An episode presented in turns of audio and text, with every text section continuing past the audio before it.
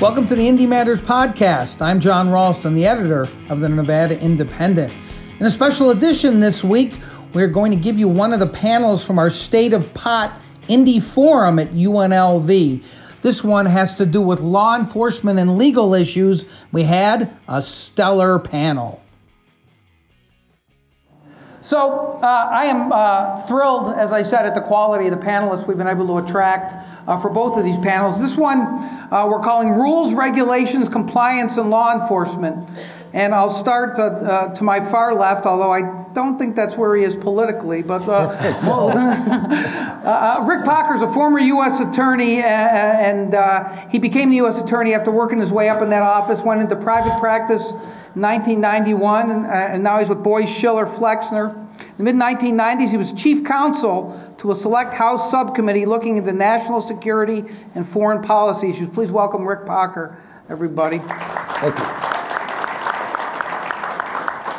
In the middle there is Melissa Kuiper. She's a former lobbyist and strategist in Colorado. She was in on the ground floor of pot legalization there, which is one of the reasons we love having her here. She also worked with the auto dealers and trial lawyers in Colorado. If it's anything like here, Melissa, I, I, you had your work cut out for you.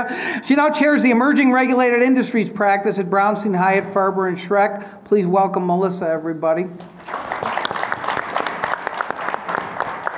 And Will Moschella is from the same law firm. He works in D.C. He used to work in the Justice Department, where he was a principal assistant in and assistant attorney general. He's testified in Congress many times and once was the chief counsel and parliamentarian for the House Judiciary Committee. He's now a shareholder in the D.C. office of Brownstein Hyatt. Please welcome Will to the panel.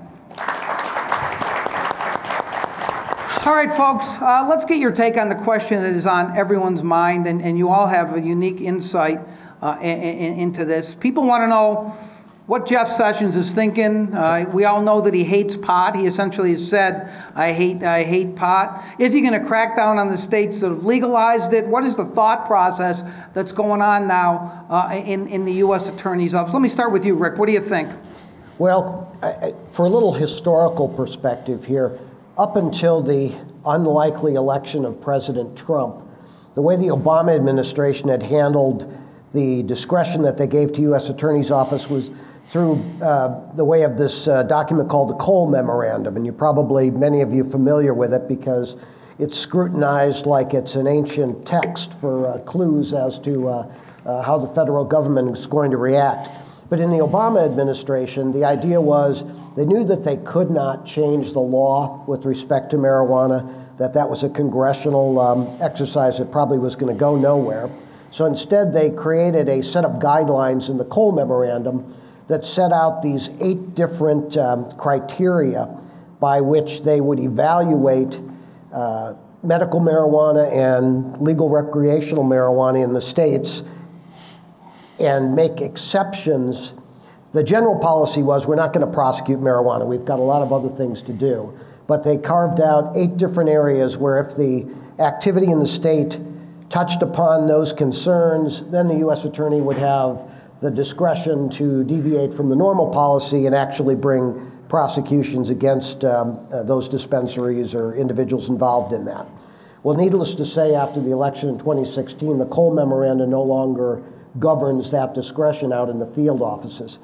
I was, I'm a member of the National Association of Former U.S. Attorneys, and every uh, couple of years we have a meeting in Washington, D.C and we get a special meeting with supposedly the Attorney General. This year we had the Deputy Attorney General because uh, Attorney General Sessions was elsewhere.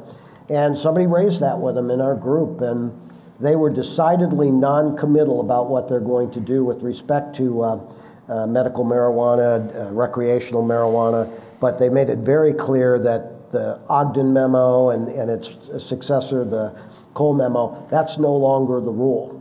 Now, I think if they, if the individual U.S. attorneys still have discretion, I am sure one of the um, biggest things on their mind in a, a, jurisdiction like this will be could you ever really get a conviction with a Nevada jury or a Colorado jury for any crime related to marijuana? And just to be fair to federal prosecutors, it wasn't like, well, I was U.S. attorney back when George H.W. Bush was in office, so that's a long time ago attitudes toward marijuana were not as friendly as today. But even given that, we weren't you know, sending FBI agents and DEA agents out on the street to bust people for hand-to-hand sales or whatever. The focus, and I think where this whole uh, war on drugs reached its climax, was in the late 80s, and especially here in Nevada.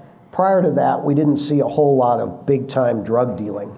And then Cuban gangs, primarily in, in cocaine, Mexican gangs with marijuana, and um, a lot of um, uh, foreign influences started to bring big time violence and drug dealing to Nevada. And as a result, the whole country, under the Reagan administration, you had the uh, uh, Justice Department crack down and, and created what we called the Drug Task Force, which was a specialized unit, dedicated funds, and everything else. So we, uh, even here in Nevada, which at that point was a small U.S. Attorney's office, I had, when I first signed up as an assistant, there were two Drug Task Force attorneys. By the time I left running the show, there were seven. So I, you, I always have to keep in context. It was more the violence and the, um, the high level of criminal activity that came with the drugs here that resulted in the investment in the prosecution. And then later, after September 11th, they've got more important things to worry about. So I guess if I had to make a guess now, I suspect that um, they're certainly not going to, uh, Main Justice is certainly not going to put the um, chains on any of the U.S. attorneys who want to venture into uh, testing some of these um, uh, conflicts between state law and federal law. But I think they'll be very careful about the cases they pick. And I my guess is that the first salvo will be something like a forfeiture action where you don't have to depend upon a jury and you can depend upon the federal judges following the federal law. I mean, they could shut down legal marijuana simply by forfeiting all the money that the dispensaries are making and just bringing uh, civil and quasi criminal uh, actions that way. I think if you see something, it's not going to be uh, the headline grabbing uh, taking down the dispensary on the street for uh, you know big time drug dealing. Will, do you agree with that? What do you, what do you think? You're, you're in Washington, you've been inside that office. Uh, what, what's the word? Uh, so I think um, there will be uh, several large takedowns. Washington Post reported last week that supply in California is outstripping demand fivefold. Where is the excess marijuana going? I think that the Department of Justice is going to be very focused on diversion cases, particularly diversion cases out of uh, California, uh, to the extent they believe that uh, the regulatory system in a particular state isn't getting the job done, I could see them stepping in. Um, uh, I think, look, a forfeiture case certainly um, uh, is something that they could do. I don't expect that they will go after an otherwise kind of law-abiding business, but there are uh, significant. Look, the the um, attorneys general of Oklahoma and Nebraska a couple years ago actually sued um, a particular state, Colorado, um, because of their concern about diversion. Um, that case went nowhere in the Supreme Court, but um, you know, the Justice Department is hearing concerns from states that don't have legalized marijuana. So I expect that you know that could happen if, if folks are not following their state rules and regulations, and then you could see the kitchen sink thrown at somebody. Not it, it could be forfeiture, uh, but it could also be you know tax evasion, um, AML charges, money laundering charge, charges, and the like. So uh, I wouldn't want to be you know that business, particularly that business in California. But, but I mean, how closely are they watching these, these folks who are in business uh, in Nevada for them to, to kind of piggyback off what you're saying, to slip up, to not follow the regime so they can go after them? Are they watching it closely? Well, I don't think they have a DEA agent casing every business. Um, but I think they've got, look, post 9 11, um, uh, federal law enforcement is supposed to understand their domain. And that is true for the FBI, that is true for the DEA. And look, they've, they've got some legal businesses, I think, that are, uh, that may be pointing the finger at somebody who's not doing the right thing, right? Because it's a competitive disadvantage. If you're otherwise following the law and the person two blocks away isn't, um, uh, then that may be a that's a, definitely a competitive disadvantage for the for the legal business. And then you know this happens in all kinds of industries, and I wouldn't be surprised if it's happening in this one. Riana just told me they all get along swimmingly. They would never narc on each other. They all love each other, right? Isn't that what I heard? Uh, Melissa, let, us let's let's talk a little bit about Colorado and, and and what was the thought back then in terms of when Colorado started, uh, uh, uh what the federal government might do, and how did you handle that? So, you know, when medical first passed in Colorado in 2000, there was no regulatory structure. It passed in the Constitution, and everyone basically had possession rights, but there was no regulatory market. Several years later, Obama gets elected and he produces the Cole memo, uh, or allows DOJ to produce the Cole memo. And it became very clear that the state had to do something. So in 2012, we passed the medical regs. And the idea was if you follow the Cole memo, then you'll be okay, right? Under that presidential authority, that would be the right move. So those eight enforcement priorities were baked into our legislation. And then a few years later, when recreational passed, we did something very similar on the recreational piece and said, look, there's nothing in federal law that we can fix here at the state level, but if we do what we need to do and we pay attention to the Cole memo and the FinCEN guidance on the banking piece, then we should be okay. Um, you know, and I think in large part the state regulatory system still looks that way. You know, we've essentially said, even though Cole memo has since been rescinded earlier this year, the fact of the matter is we don't want cartels taking the product. We don't want kids getting it. You know, and, and continually following that um, certainly on anti-trafficking and preventing diversion has been the right thing to do regardless of Cole. And now we're in a situation, as you've heard, where Cole's gone. And what does that mean for the long term stability of the marketplace? And that really is the key question.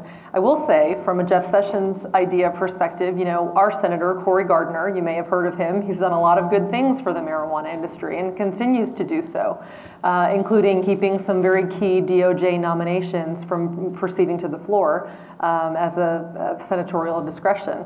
So he's very much working on behalf of, you know, the state law. I think originally he was opposed to it. Um, but the bottom line is recreational and medical are now in the Constitution in Colorado. And a lot of Republicans in particular who say, well, if I support the Constitution on guns, I have to support it on everything else. And that's the position they've taken, which has been a fascinating one, quite frankly. For those of us that have been in politics, me for 20 years, hearing Republicans stand up and support marijuana issues when they probably voted no on both measures has been really a fascinating dynamic and one that I think you're going to see continually play out as states continue to legalize.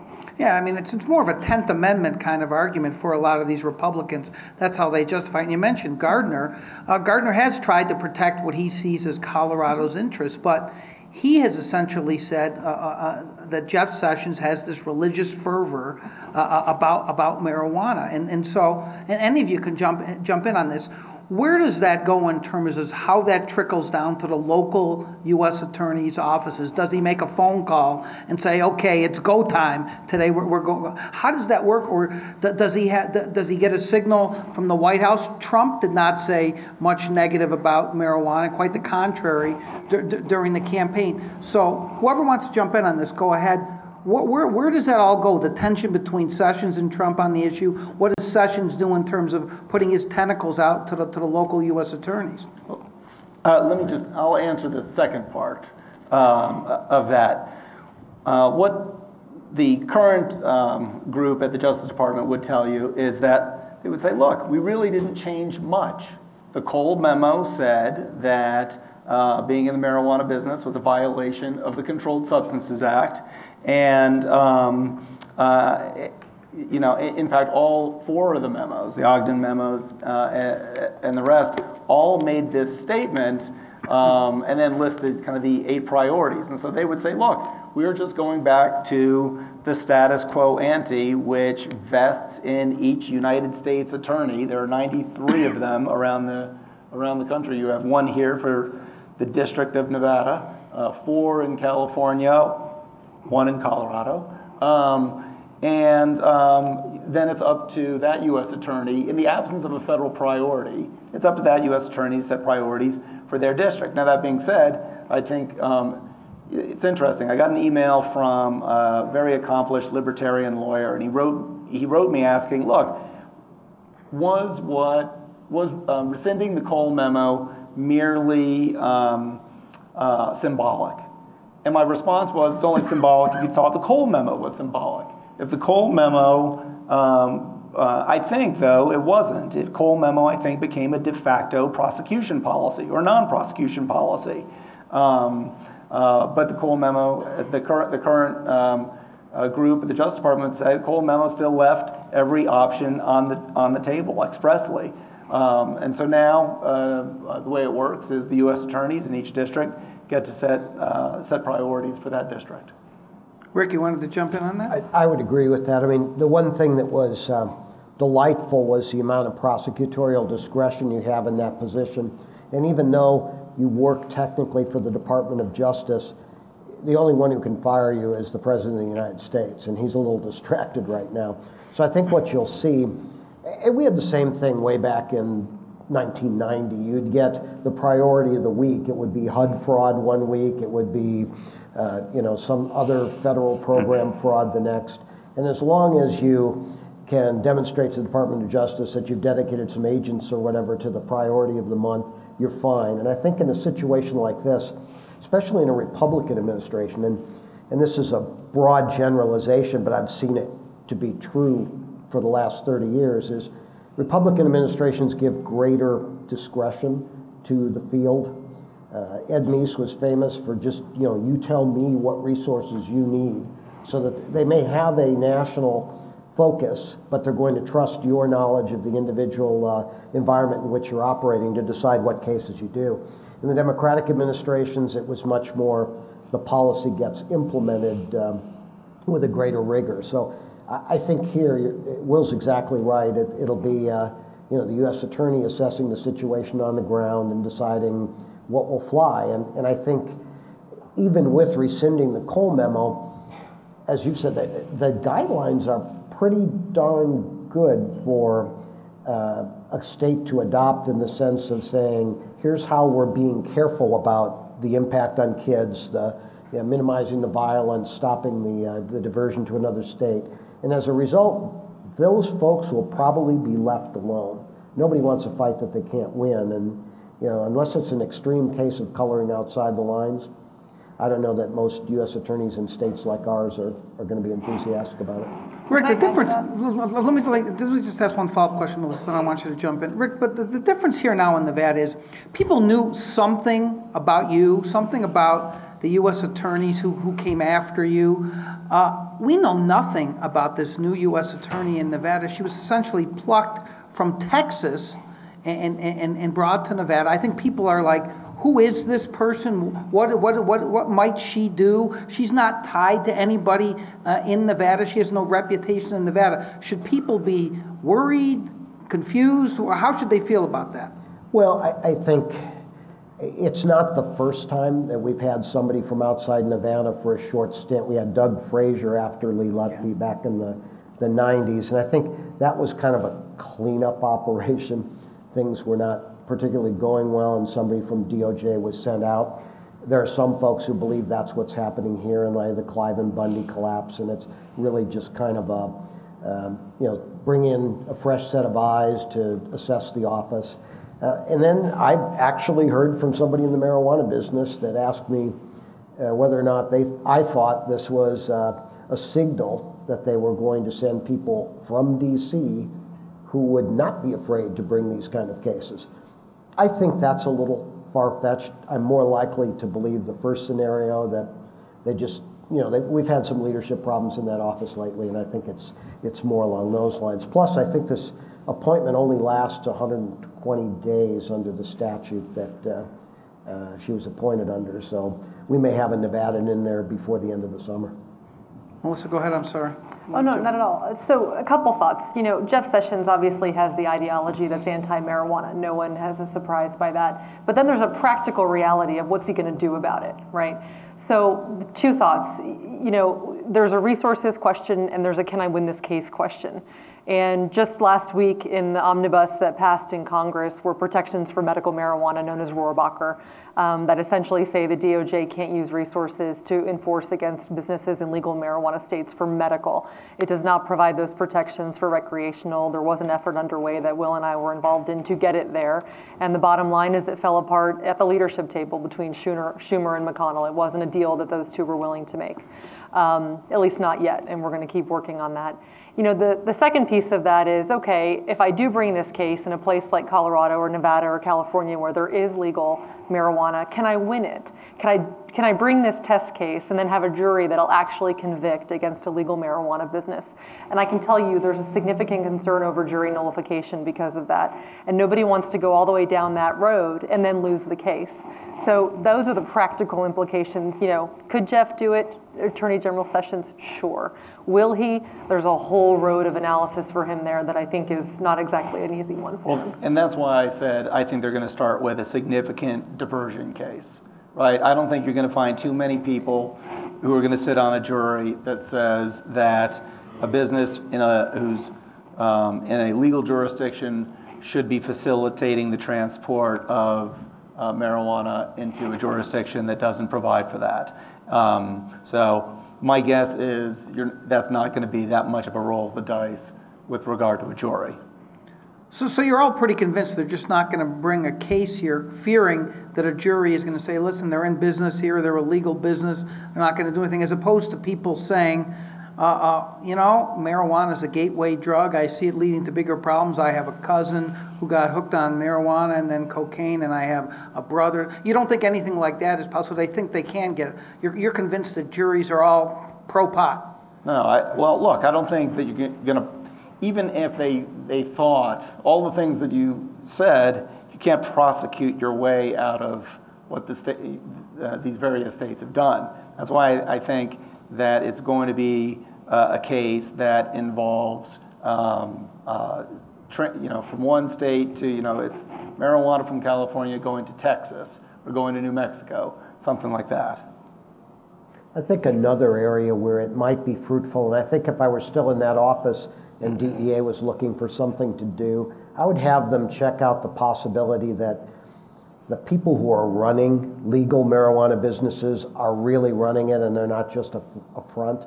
Because I cannot, just based on the way things happened in the late 80s and, and the power of the Mexican drug cartels, that there isn't some sort of pressure that some of these folks are feeling to just, you know, surrender the, the flow. And, and if we had a case where you could demonstrate that Mexican drug lords were the real forces behind uh, local allegedly legal businesses. I think that's something that could turn a jury. But you only need one, two, three jurors to really spoil a case. And um, I think that's why uh, perhaps, uh, Jon, you're sensing a sense of skepticism here that we could ever really get that on yeah. if we were prosecutors trying to do Look, it. When I was in the department, the districts on the southern border would not bring uh, a case unless um, uh, the person trafficking the marijuana had more than a thousand pounds, right? There's just so much flowing over the southern border. So the Tucson sector, El Paso sector, these were areas where um, uh, we made the arrest, made the deportation. Uh, DEA piled it up in a field and burned it, right? There just wasn't, a, there weren't enough prosecutorial resources for those cases. Similarly, there aren't going to be kinds of prosecutorial resources available to go after a business that's otherwise um, complying with state laws and regulations. But if the state, but if that business isn't doing those things, um, you know, the, the, department could be looking at you. Are, are any of our sponsors fronts for the cartels? Could, could you tell us? no. Don't raise your hand. right. yeah. Probably a mistake me asking that. Uh, Melissa, uh, uh, to talk about your interactions in Colorado or people you talked to interacted with the U.S. attorney there when Colorado was, in, was nascent and, and going through all this. What were the interactions like? Uh, you mean under Obama? Yeah. So we have a little bit of a unique situation. You know, um, when John Walsh was the U.S. attorney, it was clear that he would follow the guidance under the Cole Memorandum, and that was really kind of the end of story. Um, we don't have a new U.S. attorney now under the Trump administration. That person has yet to be appointed. So we have a gentleman named Bob Troyer who worked under John Walsh when he was the U.S. attorney. So it was essentially an Obama administration holdover. Um, so that's a very unique thing for a Trump administration with an AG Sessions dynamic to have an Obama uh, U.S. attorney in Colorado. But that's the situation that we're in. Um, there's potentially going to be some conversations between the U.S. attorneys and legal states uh, about doing task forces and rolling out some communication about what the new policies are going to be in light of what the law at least currently is versus what the motivation about enforcing the law may be in terms of marijuana policy. I think we all agree that it's very likely to remain a Schedule One for quite some time, but how the Schedule One issue is applied to states is really the question, and that is what U.S. attorneys are facing. Uh, I know, at least in Colorado, U.S. Attorney Troyer is reaching out to local law enforcement to talk about what the enforcement priorities are. Because let's face it, when the federal government has a task force, oftentimes they have enforcement uh, participation from local law enforcement officials. And absent that, there's not a whole lot they can do. And that's the conversation that's having, um, I think, some meaningful dialogue as we speak and, and will be ongoing. Um, you know, our interactions are somewhat limited from a lobbying and policy perspective. Uh, because those lawyers uh, in, the, in the Department of Justice tend to be appropriately tight-lipped about what they're thinking. But from what we can gather, uh, it's a partnership approach as opposed to we're coming in to shut you down approach. Well, you've had a lot of experience uh, with Congress. Um, is there a potential short or long-term congressional solution that you see coming down the pike? I think there's going to have to be, right? I think as more states legalize, you're at 30 for medical, eight for recreational, several more coming either through legislation or on the ballot this year. And sooner or later, like any other issue, that tipping point will be, will be reached where Congress finally has to act. Uh, we've all said uh, that we expected banking to be the first thing addressed. Obviously, it hasn't been addressed, and there's a huge public safety argument why it should be. Um, really, uh, you know, disappointing, quite frankly, that Congress hasn't acted there but you're going to see some tweaks. 280E was mentioned earlier. 280E is a huge problem. If you want the marijuana industry to pay its taxes, then you should give them the same tax equity that other businesses have. And that's a conversation we've had on Capitol Hill. There's a dialogue about a potential federal excise tax and what that might look like. And that, for all intents and purposes, legalized the industry for a very long time and, and permanently once you're in the federal tax code, you never really quite get out of it. And that's okay for an industry that's seeking long term stability. So that's another play. So I think the answer to your question is yes. Could we put a timing on it? No. No lobbyist right worth their salt will ever tell you what the timing will be. But I, we can tell you from being in these meetings on Capitol Hill, even the most conservative Republican members of the Senate will look you in the eye and say, I know this is going to be legal, but I'm not in a place yet where I can help you with it. And our response to that is, well, then just stay out of the way while we're working on policy. And they've been okay with that. So, interestingly enough, we have many members that say, just don't tell me to speak publicly on it, but if you can do things around us or around me, then that's okay. So, a lot of those senators come from states that haven't legalized yet. And as I look at the landscape, so there's one legislative success this year over the objections of the Justice Department, which was um, the, uh, 2,000 plus page omnibus appropriation bill carries the Rohrabacher amendment again. Um, uh, but there isn't a protection in there for um, uh, states that have legalized recreational. So um, these bills that have been introduced uh, fall into a couple different buckets as I see them. One bucket is kind of study bills. Let's study it for veterans' health. Let's study it for health generally let's study the issue and postpone the decision making until some other time. Um, then there are bills that um, deal with particular problems that arise because of the conflict between the Controlled Substances Act and state law. So those would be the bills that Melissa mentioned. They address the tax issue, they address the banking issue.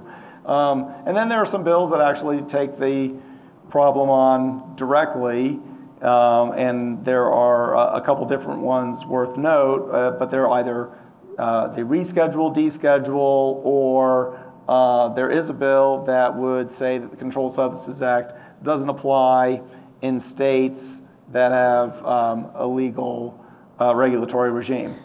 I personally think that one's got the most political viability. Why? Because that doesn't force a member of Congress from Alabama to vote, uh, you know, make a decision about pot good or bad, right? It's just, I'm going to defer to these other states. The Controlled Substances Act won't change in my state, and I don't have to, I don't have to make that sort of um, normative decision, right? Um, I, I'm you know, we're very hopeful that some of these other problems can get taken care of. Part of the problem is that you can do this on Capitol Hill, right? You go to the Senate Banking Committee, and they'll say, just go down the hall to the Judiciary Committee, and once they take care of your problem, all these banking problems go away. Or you can go to the Tax Rating Committee, and they'll say the same thing. Go down to that other building, go down the hall, and have the Judiciary Committee fix your problem. So I think ultimately um, it'll that'll happen, and then once um, it's fixed, uh, then there'll be a host of other issues because then you're going to have some form of federal regulation, right? So um, medicine generally is regulated by the FDA in this country, and so you could see um, uh, um, medicinal marijuana being regulated at some point by the FDA and uh, kind of working through a host of issues that that raises, but that's kind of down the road a bit. But that keeps lobbyists in business, so that's good, right? And lawyers. And lawyers, exactly. Well, I'm waiting for that study to Yeah, come right. out. That's right. So Rick, this, the, the, the, both, both of your colleagues here mentioned the banking issue, uh, which is a huge issue, and, and as Melissa pointed out, it, it can be seen as a public safety issue at, at, at some point, right? Well, I- it's one of those aspects of the legal business. This is very similar to the illegal business, and for exactly the reasons they've um, they've indicated is if you're in a cash-only business, a lot of bad things can happen to your cash between uh, uh, when you get it and when you deposit it, or what you do with it when you spend it. So, I mean, that's been one of the challenges. I think. Um, you know, everybody tends to think, well, you'll be prosecuted under Title 21, the federal drug laws. Well, no, there's all kinds of money laundering and, uh, and violations of banking regulations, and, and really that would be a good place to start in order to try to normalize the business. And, and it, it's an area that if you cure that problem, then you can minimize the potential violence attendant to uh, uh, dispensaries, the kind of robberies, the kind of tax evasion, and, and, and other crimes, and, and there wouldn't be a need for prosecution in that area.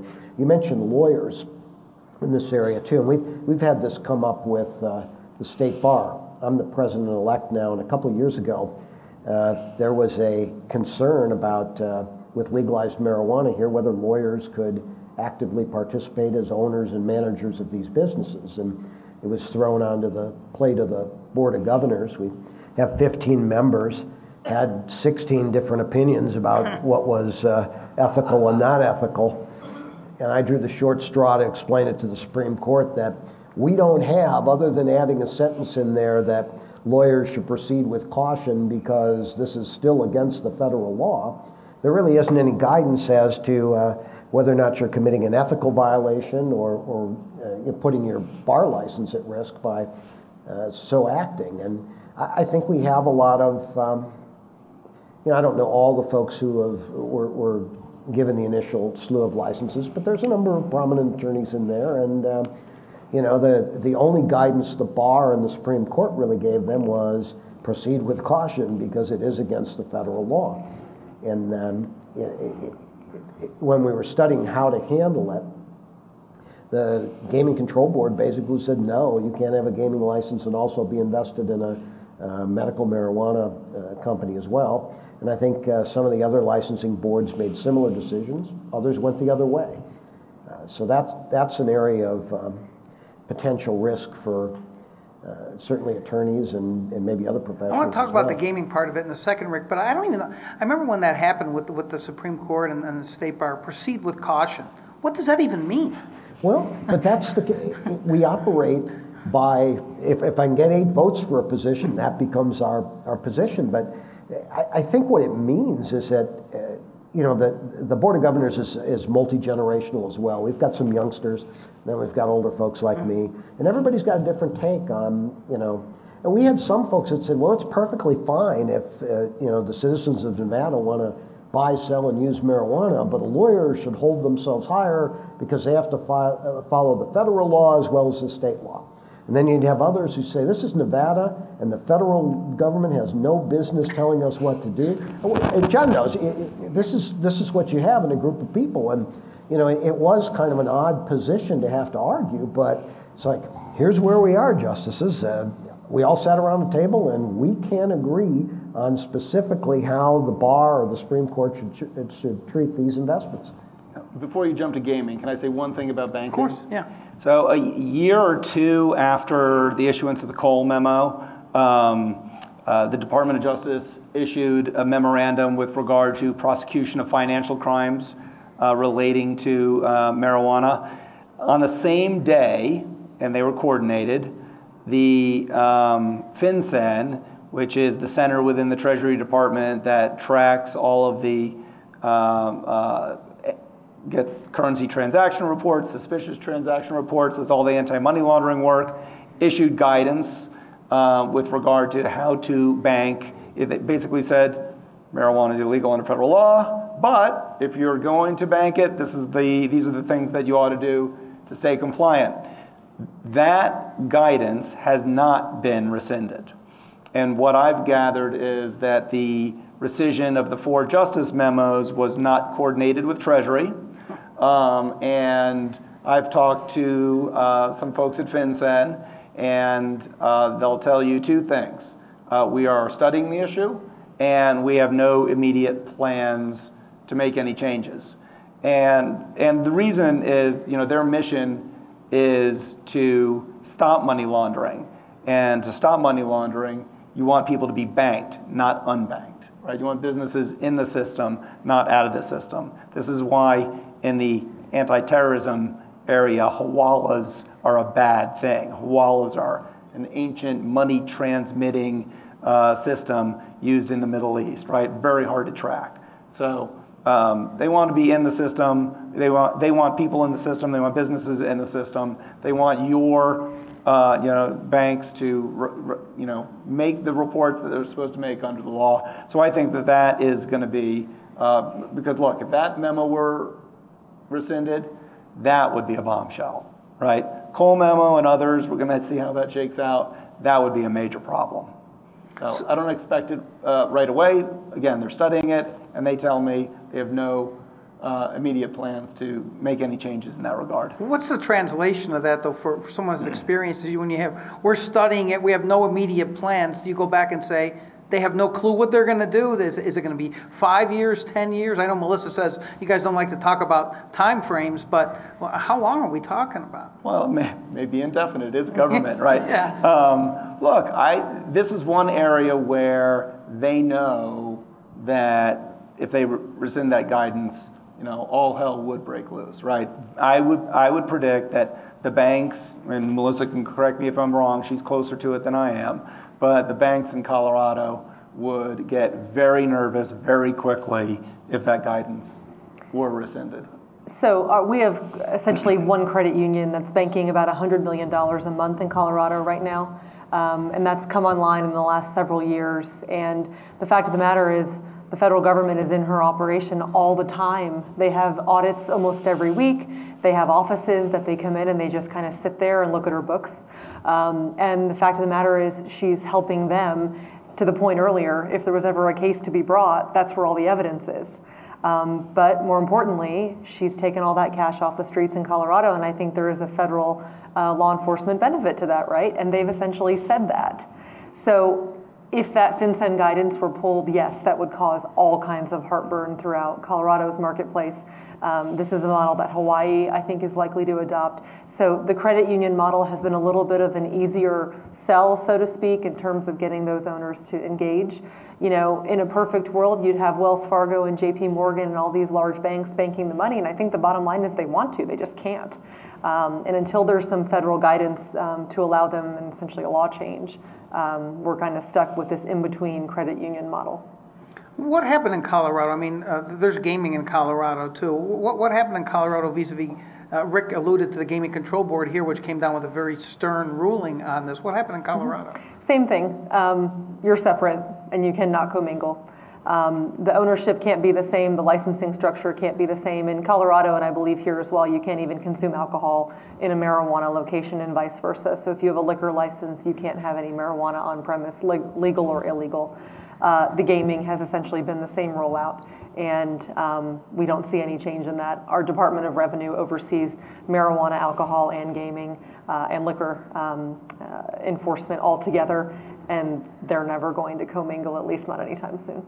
You think that's right, Rick? Here, you know, the history of the gaming industry here is that they're that oh, this is horrible. We can't we can't have anything to do with this until they say, oh, wait a second, we can make some money on this. Maybe we should uh, get get get involved in this. To me, that would seem the trajectory this goes eventually. Well, I, I think it's going to take some time to get there because the other thing that's firmly rooted in gaming regulation here is almost a piousness about some of these things because we always have to remain. I mean, if you go way back into the 60s and whatever, when we were the only legalized gaming in the country, it was very important, given the mob influence and outside influences, that we be perceived as cleaner than the hounds. The gold standard. The gold standard. And thus, I think there's a, uh, you're right, there's a lot of, oh my God, we cannot have people running gaming institutions and being involved in this as well. And Something as clean as gaming mixing with something as Right, dirty as pot. right. Yes, The irony I of get that. it. I get it. But yes, it- it'll, it'll eventually, um, that outrage will diminish and uh, suddenly it'll be run of the mill and, and perfectly okay. I, I can make uh, one comment about look, the gaming industry worked very hard um, over the years legitimizing itself. Um, there's a member, there's a casino executive who sits on something called the uh, BSAAG, the Bank Secrecy Act Advisory Group at FinCEN, right? The uh, casinos uh, uh, take a lot of cash. They are heavily regulated by the federal government. Um, they work really hard at AML compliance, um, but there are always risks, risks, and FinCEN is continuously looking at them. So I think, at least in the short term, they're going to be, you know, very wary of that. And I think the regulators that basically camp out in their uh, back offices are going to be looking over their shoulders. Can I add some color to that? Of course. So our firm represents a fair amount of um, gaming entities, and one of the questions was if I have someone comes in who's a big, um, fancy and very important customer, patron of ours, and they have a duffel bag of cash that smells like marijuana, what do I do with it? And it's a very legitimate question. And our answer has generally been, well, you can take the money, but you more likely than not should file a SAR or do whatever it is that your compliance guidelines would tell you. So we kind of thought that was the, the easy answer, so to speak. A couple days later, we get another call that says, hey, um, we have a duffel bag full of cash now, but it smells like fabric softener. What do I do with that? And you know, this is really we always say you can't make it up, right? Because well, if it smells too good, then why was it cleaned, right? And and then it kind of goes on. So the gaming institutions, I think you're seeing the practical implication. You know, do I take the money? Do I not? Can I allow smoking of all kinds on my gaming premise? The answer is no. I can only allow cigarettes. So it will evolve. I think you will see commingled ownership in time. It's just it's not going to happen anytime soon. It may, quite frankly, happen in Canada a lot quicker than it happens here. Look, I've heard um, a couple anecdotes, people going through McCarran with a lot of cash, and TSA saying, Where'd you get the cash? And the response was, I won it at XYZ Casino. TSA calls up XYZ Casino. They said, No, we don't have any record of that. Shocking. Uh, a few more minutes. Let's talk about one other legal issue. And I'm wondering, any of you can jump in on this, and that's the issue that's talked about in terms of driving uh, wh- wh- while uh, uh, having smoked uh, marijuana. Much different than alcohol, obviously. The the science is not nearly as as evolved. I hear Tick Segerblom out there all, all the time talking about how oh, it's totally different. Uh, you can smoke and you can drive and all that stuff. Where is that all going? Do y'all think?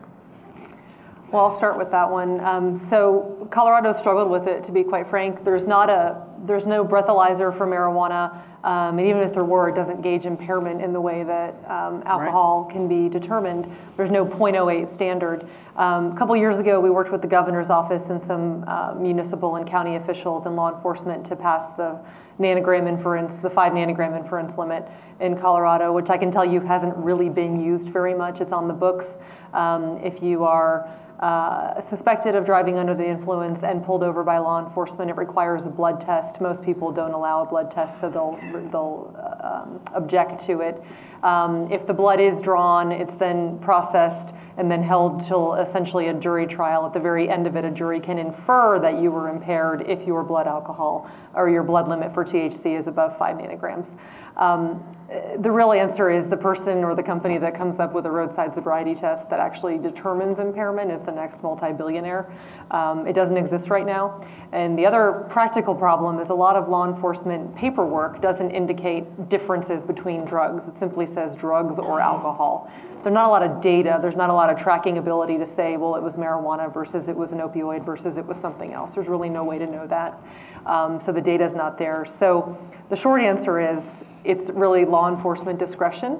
Um, there are some visual tests that law enforcement can do to try and determine impairment, but again, it's really subjective on how they determine what the impairment is caused by. Rick, you have any thoughts on that? You know, it's not an area I do much of here anymore, but back in my Army days, I remember, um, you know, I, I was a defense counsel representing kids in the infantry division, and, you know, that every other Article 15 pun- non-judicial punishment had something to do with marijuana. And at that time, they thought they had this great test, which uh, we were always able to, to if, it, if we went to court martial with it, there were always ways to call into question uh, what was going on. And a lot of times, the proof that the command would offer would be something like, well, I smelled it in his clothes, and we saw you know, a green substance under his mattress, and kind of a circumstantial case. So those are a lot harder to make, and, and I think you're right, whoever comes up with the test is going to be the next hero for. Let's, let's wrap up this discussion with what I think is a common thread that, that all of you have touched on, which is, you know, how different like when you were U.S. Attorney, uh, uh, uh, Rick, uh, how different marijuana is perceived today than it was then. And all of these things essentially are going to take that amorphous time that everyone uh, has talked about, finding a solution to the driving while impaired, find getting gaming and, and to, to, be accepted, banking to be accepted, Schedule One maybe to be changed in the way that you referred to. It's all. This is all just. It, it's. It seems like it's not happening fast enough, maybe for some of the folks out here, but it's going to happen. It's just that we just. It, it's that evolution that we just can't see the end point yet, right? It's going to be like November 1989 when the Berlin Wall suddenly collapsed because for months, if anybody now, you read a history of that period, you can see all the signals, you know, years before that. It's kind of the same thing here. The idea, 25, well, more than that now, back in 1990 when, you know, that was my responsibility, the idea that it would ever be legal, just, no, you know, you knew you were always going to have a caseload of three or four big marijuana importers, and, and it, you know, the, the notion was very far-fetched. And I don't know that it happened in any kind of a tipping point yet, but the signs are all out there, and, and it's perhaps generational, maybe it's uh, uh, greater awareness. I, I think the, the Trojan horse has been medical marijuana because all of us know somebody who has benefited. You know, that uh, if they had glaucoma or, or cancer or whatever. And as a result, it softens everybody, even Republicans, it softens your uh, perception of, well, is it really all that bad if it can help people? And that kind of an undercurrent makes a lot of these other notions that 30 years ago would have been completely uh, unforeseeable seem a little more appealing. Did you know that during um, Prohibition, Augustus Busch, um, the CN of the Budweiser company, uh, argued to every legislator that he could get his hand on and the president that uh, beer was medicinal and had medicinal properties. I mean, that was that was part of. Uh, That's been proven, has it not? I, I, think it has. Um, look, I know we're wrapping up. I'd have I'd give one uh, piece of advice uh, to this group uh, because a lot of people, you know, are spending a, quite a lot of time uh, complaining about Jeff Sessions um, and the current Justice Department. What I would say is. Um, uh, get the law changed. Write your letters to your members of Congress, to your senators, get the law changed. I actually think Jeff Sessions is the wrong target. What he would tell you is that he's fulfilling the president's responsibility in Article 1 of the Constitution that the president's job is to take care that the laws are faithfully executed, not to rewrite the law, not to amend the law, not to change the law, but to execute the law. That means enforce the law. So this is an opportunity to go to Capitol Hill and talk to your members of Congress to do what you want them to do, which is change the law. Melissa, I'll give you the final word. You mentioned earlier 30 states uh, uh, and, and, eight states. Is it just, you think the tipping point is when we get uh, 40 and 15? When, when is the tipping point? I don't know that it's a number, but it certainly matters what the members of Congress, what their makeup is. When there are certain members in power whose states have come online with medical or recreational, you're going to see a lot more deference given to that state law and therefore a lot more policy outcomes based on that leadership um, and the power that those leaders hold. Um, I do think it's going to happen in just one day where all of this pressure has been mounting. The lobbying efforts are underway. The educational campaign, most importantly, has been happening. There are so many misperceptions about legal marijuana that have to be uh, aligned before you can even make the policy argument. And, and there's a lot of teams, including ours, that are doing that.